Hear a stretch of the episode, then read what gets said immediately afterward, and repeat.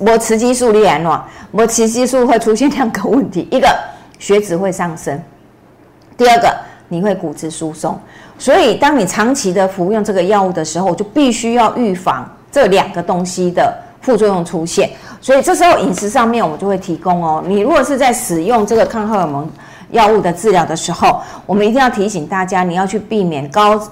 油脂的产生，还要避免骨质疏松。那我怎么样去避免高油脂的，诶，高三酸甘油脂症呢？通常第一个就是你不能再吃太多甜食哈，特别是呃含糖饮料，因为含糖饮料都是高果糖玉米糖浆，那果糖进身体会转三酸甘油脂，它会让你的血脂跑很快。所以假设你是在服用这个药物的，拜托甜食你一定要禁。好，含糖饮料、手摇饮料、哈油炸物、酒精都不要吃。然后第二个，水果里面也有果糖，所以这一类的乳癌患者，你的水果不能一次吃，你不能说我一次把三份水果一次杯塞，你一定要拆开，一次吃一小份，好，然后分开吃，降低那个果糖的量，就不会直接转换成为三酸甘油脂。那另外一方面，我要想把我的血脂降低，就回到我刚才讲，你要好的脂肪酸，好，所以欧米伽三脂肪酸，好，它可以向下降我们的。LDL 可以提高我们的 HDL，所以多吃一些深海鱼油、亚麻仁籽啊、坚果啊，对我们预防这一块是有益处的。那第四个就是要做规律的运动，好预防我们的血脂过高。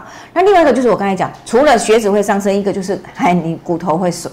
会会骨松哈，你会出现骨质疏松的现象。所以怎么办？我们一定要提醒大家，你要做预防骨松的动作，所以变成你一定要补充高钙的食物了。好，那除了补充高钙，维他命 D 也很重要，因为它在帮助钙的吸收，所以记得要晒太阳，一点矮哦，拜托一定要去晒太阳。那你一定要运动，让你的骨骼里面的钙质不会往外移哈，是可以维持骨质密度的。所以负重运动、肌耐力训练就一定要做。